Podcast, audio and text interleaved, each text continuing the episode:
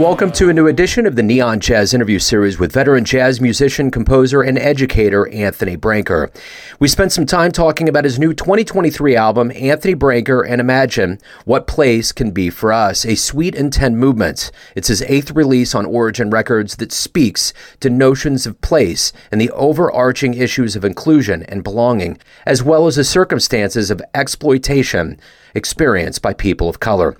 Originally from Elizabeth, New Jersey, he is of Caribbean descent and he works as a composer, educator, scholar, conductor, and performer. And he has been featured on the international stage in Brazil, Switzerland, Poland, Australia, France, Lithuania, Japan, throughout the United States, all over the place. Dig this interview. Anthony, thank you for taking a minute out today. And before we get into what place could be for us, I want to address COVID. The last three years was quite tumultuous for the world of jazz. And I'm curious how you survived that time period and how it changes the way that you do things now, the way you live your life or the way that you approach music. Um, great question. Uh, for me, since I haven't been uh, a performer, I used to be a trumpet player for many years and had to stop when I had brain surgery back in uh, 2000. Um, I've been splitting just my musical existence between uh, classroom, you know, being a college educator, um, composing, and uh, and doing some conducting. And so during this, the per- period of the pandemic, um, you know, it was really difficult time for so many. Um, you know, everyone's keeping their families close and as safe as possible. For me, um, teaching at Rutgers, we went into uh, remote mode um, probably just before spring break of, of March of uh, 2020. And so we had to make our adjustments, you know, based on how we're going to interact with our students. So a lot of the ensembles, which, you know, in a jazz situation, uh, is so dependent upon the interaction, in the moment interaction between the students, creating in the moment, um, inspiring each other, uh, was no longer really a thing because now we had to move to a, a platform that allowed the students to play, but you know, they couldn't play simultaneously. They had to record tracks and then send those tracks to the next person and then add on to that. So it became a matter of kind of getting used to what it's like to to do studio work in that way, but um, just the immediacy of performing the music, any kind of creative music, um, was sort of lost. So it was real tough. Um, when we were able to go back into the classroom, I think all of us just had this exhale that was uh, transformative. Because um, now we could feed off the energy, the spirit, the uh, the passion, see the facial expression, just really enjoy each other in the moment, and um, so yeah, that's kind of how it, it played out for me, um, largely in the classroom. As, as a composer, you know, didn't stop the process; just kept on writing, and in some cases, you know, in isolation, had a little bit more time to zero in on certain kinds of things. So let's talk about the new project, which is a wonderful, uh, wonderful album you did with Imagine, a suite in ten movements. Talk to me a little bit about how you put this together and how it fit within everything that was going on with, you know, obviously living through a pandemic and now that we're coming out of it. How does this album feel? Um, so I'm so incredibly proud of this project. Um, I, have to say that I started writing it um, or contributing movements to it way back in March of uh, 2017. I had actually been in, in Tallinn, Estonia, doing a guest residency at the conservatory or the Academy of Music, I should say, with students in the jazz program, and uh, there for a few weeks. And that gave me a little bit of a chance during my off hours, so to speak, to um, to really focus on some things that were happening that I wanted to create a musical response to. And in particular, you know, the images that we all were witnessing of the uh, horrific situation that citizens of Syria were going through during the country's, you know, bloody civil war um, during its peak. And, you know, the peak of that civil war was 2011 to 2017, um, and it's still going on, right? Um, but somewhere around 2017, when I was in Estonia, I started to put together ideas for a composition called What Place Can Be For Us. And that really tied into this complicated issue of place that something that has always been on my mind, right? The, the notions of inclusion and belonging. Um, and just trying to figure out ways of dealing with that and expressing that, addressing it as it has occurred historically and socially uh, over over time.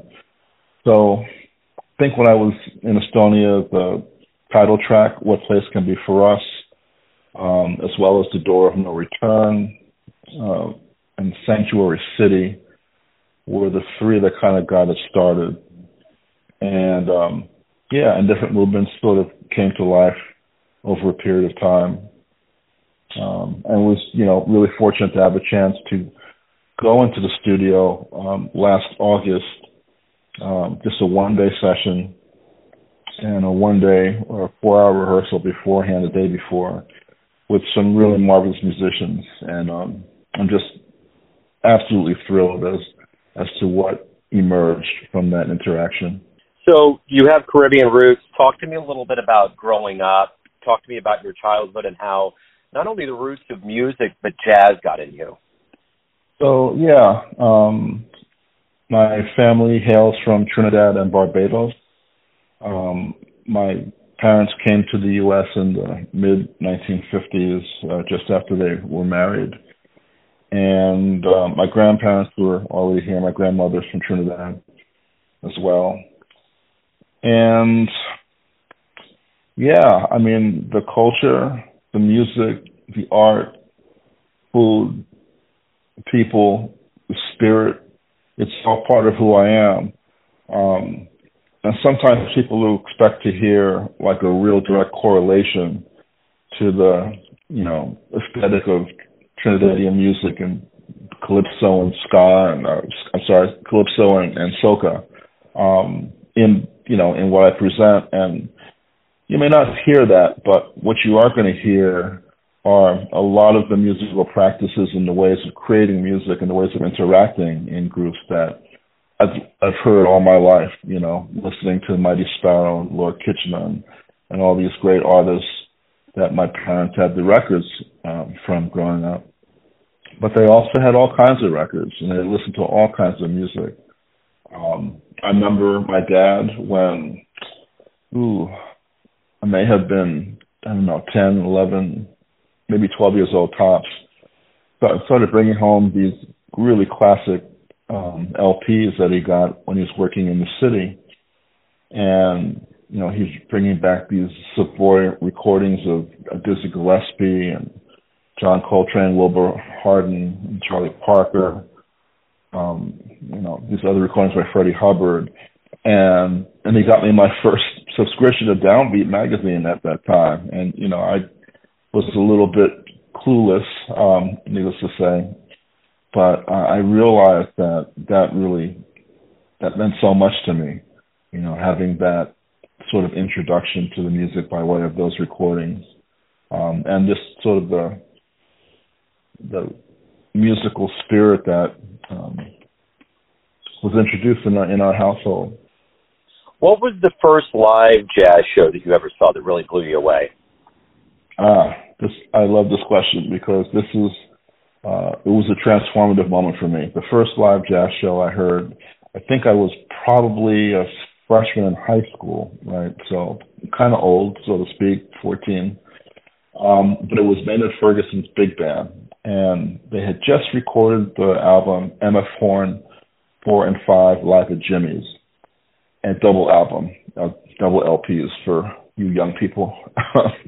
and it was killing to hear this band in performance. Like a friend of mine's father took us. Uh, my friend was a trumpet player, is a trumpet player as well. Big inspiration to me.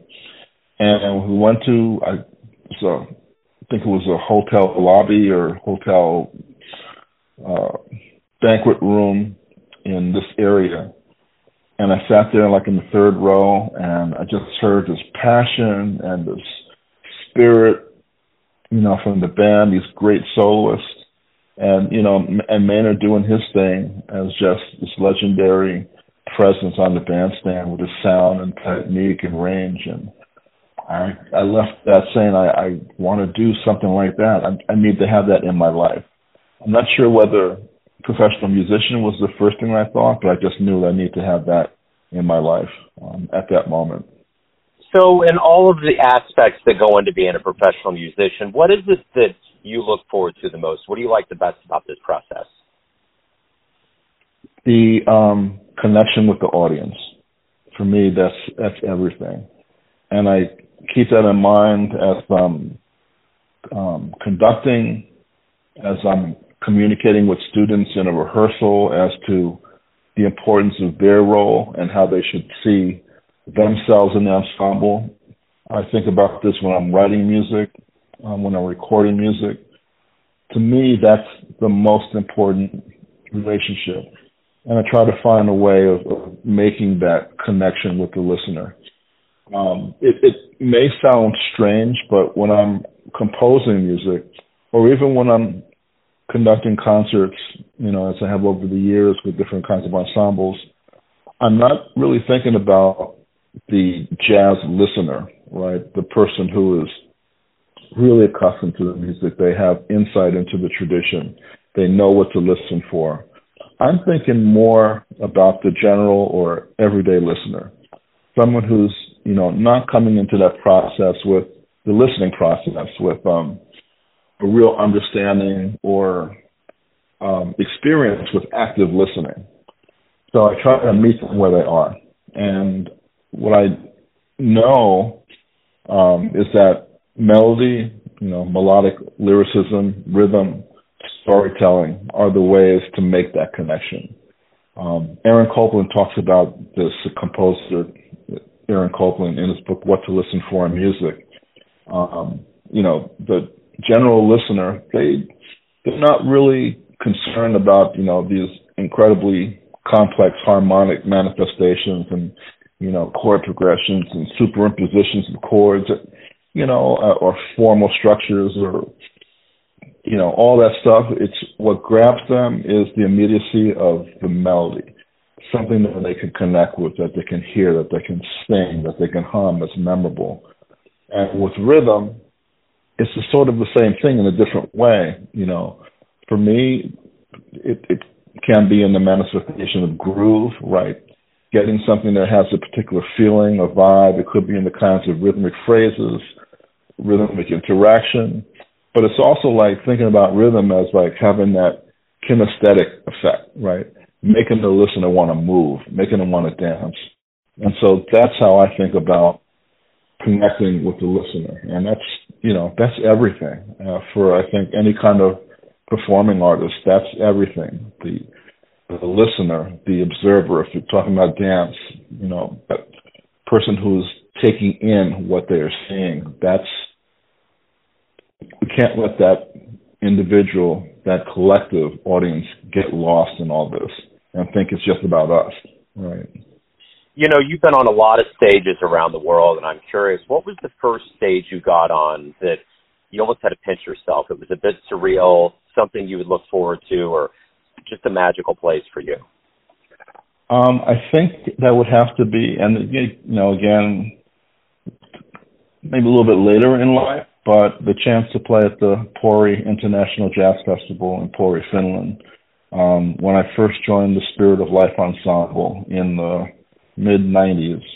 Um, it's just humongous international festival. I think the year that we were there, I mean, it's, it's mostly jazz, but you know, Earth, Wind, and Fire was part of the festival the year that we were there. And, you know, seeing Diana Krall there. Um, oh, I, I'm drawing a little bit of a blank, but it's so long ago. But just, you know, Ray Charles, just an incredible artist and you know we had our our performance slots but it was also an opportunity to go and and hang with with peers um, and take in all this great music and and really just see how the audiences there were just so about that experience, you know, about the, the music and just up till three, four o'clock in the morning listening to ensembles. It was just great, and I just I thought to myself, this is an absolute blessing. I'm so happy to um, have a chance to experience this. You know, you kind of mentioned about the way that fans interact with your music, but I'm curious with this album, what is your hope for the listener? What are you hoping with this new album that the listener gets from it? Um, yeah, so it's complicated. Um, I'm dealing with some issues that are related to, as I, I mentioned earlier, the you know the, the notions of inclusion and belonging, um, looking at place as an emotional state of being, right? Safe place. Looking at um, these zones of refuge. Looking at examples and, um, of, of exploitation. So there's a real look historically, um, and and obviously the African American experience is a central part of this, but it shouldn't be lost that um, there are a number of pieces within this and that are dedicated specifically that are dealing with other disenfranchised groups and, and populations, right? There's pieces that deal, piece that the Trail of Tears to Standing Rock deals with um, indigenous indigenous peoples and the um, genocidal treatment that you know they were subjected to. Um, it deals with the global citizens of Syria um, Sanctuary City, which you know that whole notion of refuge for for immigrants that I think crosses over between the Syrian refugee crisis, but it also looks at the recent Texas Mexico um, border refugee and immigration crisis, where you know citizens of, of Central America, of, of, of Cuba, um, wherever, are seeking refuge, asylum, trying to escape all manners of violence and, and poverty and authoritarian rule that has just taken hold of their lives. So I'm dealing with, I think, important issues that just need to be articulated. And in this way, they're articulated through the music, through the creative responses by the musicians, by the passion that they play with, by the images that they create. Um, as a composer, you know, I'm in the stage now where, you know, I'm thinking about bigger picture issues. I'm thinking about a bigger canvas in terms of a suite or these longer extended works. And I'm trying to think more so now than I probably have before in in more visual ways, right? Like a visual artist or even a filmmaker is thinking about the flow uh, in cinematic terms. Um, and so, as I'm writing and having these images that I'm trying to um, put on paper that will eventually be interpreted by these great musicians, I'm really thinking about um, the receiver of all this and the kinds of images that they see which may not be what I see. And what I see is not really important, but I want to create something that does have that visual, cinematic, episodic kind of component to it, um, to allow the listener to let their imaginations uh, run with this and place themselves in ways that address the themes that um, that are all part of this ten movement suite. So, very simply put, why do you love jazz? Um, I love jazz. I love creative music. Um, you know, it's kind of interesting. You know, I, I teach a course, a graduate seminar at Rutgers for the last uh, four or five years now on jazz historiography. And what we're looking at is just how the narrative of jazz has been t- told and whose voices have been privileged to to tell that story, to shape that story, and what voices have been left out. Um, so sometimes even the term jazz can be one that is, you know, wrought with um, misinformation, with I don't know um, terminology that a lot of musicians will kind of stand clear of. Um, it's creative music. It's part of the African American musical experience. It is America's contribution to the world. There's so many things. Um, but jazz has always been like a fusion music, right? It's always been a music that has allowed itself to connect with other influences. And that goes back to New Orleans, connecting with march music and brass band music and the blues and ragtime and all that stuff. And and today it's it's you know, all bets are off.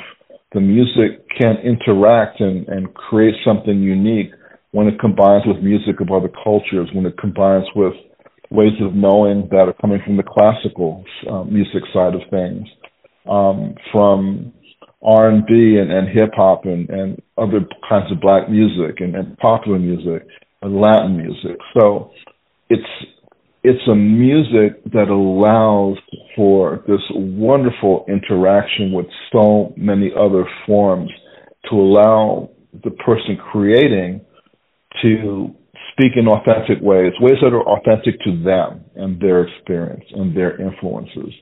So it allows for so much incredible freedom, uh, freedom of expression um, for those involved to to be involved in conversation, right, in in communication and risk taking, all those things. It's just a glorious a way of approaching music making and I think listeners understand that and they can appreciate what's being presented to them and are just um, engaged in, in what they hear and what they see. It's just beautiful music that um, I, I wish more young people would be exposed to, but hey, that's why we're here in education to kind of do our thing and make those things happen.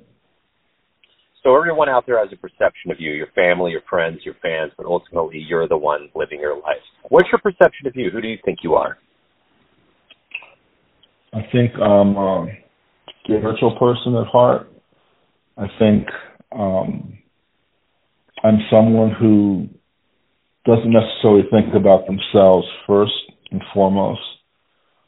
Um, it's about my students, it's about my family, it's about everyone I come in contact with, and it's about me just not worrying about who I am, but what I can offer and what I can give in the way of the music, in the way of daily interactions, in the way of just, you know, some small way inspiring students or whoever to think about things in different kinds of ways. Um, yeah, I mean, it's simple. That's that's all I can see in, in myself. But at the root of it all is that, yeah, I'm. It all comes from a spiritual place, something that was um, I was exposed to growing up in my household and my extended family, and um, I, I love who I am and where I am at this stage of my life. Anthony, hey, thank you for opening up about the music, about the, the, the current world we live in, everything related to your, your history. I really appreciate it. It's been wonderful. Thank you. Thank you so much for having me. It's an honor. Uh, God bless you. Thanks for listening and tuning in to another Neon Jazz interview, where we give you a bit of insight into the finest players in New Jersey, Kansas City, and spots all over the world, giving fans all that jazz. Thanks to Anthony for his time, energy, and cool. You can find archived Neon Jazz interviews at Apple Podcasts, Spotify, and you can subscribe to us at YouTube. For all things Neon Jazz, the neonjazz.blogspot.com. Until next time, enjoy the jazz, my friends.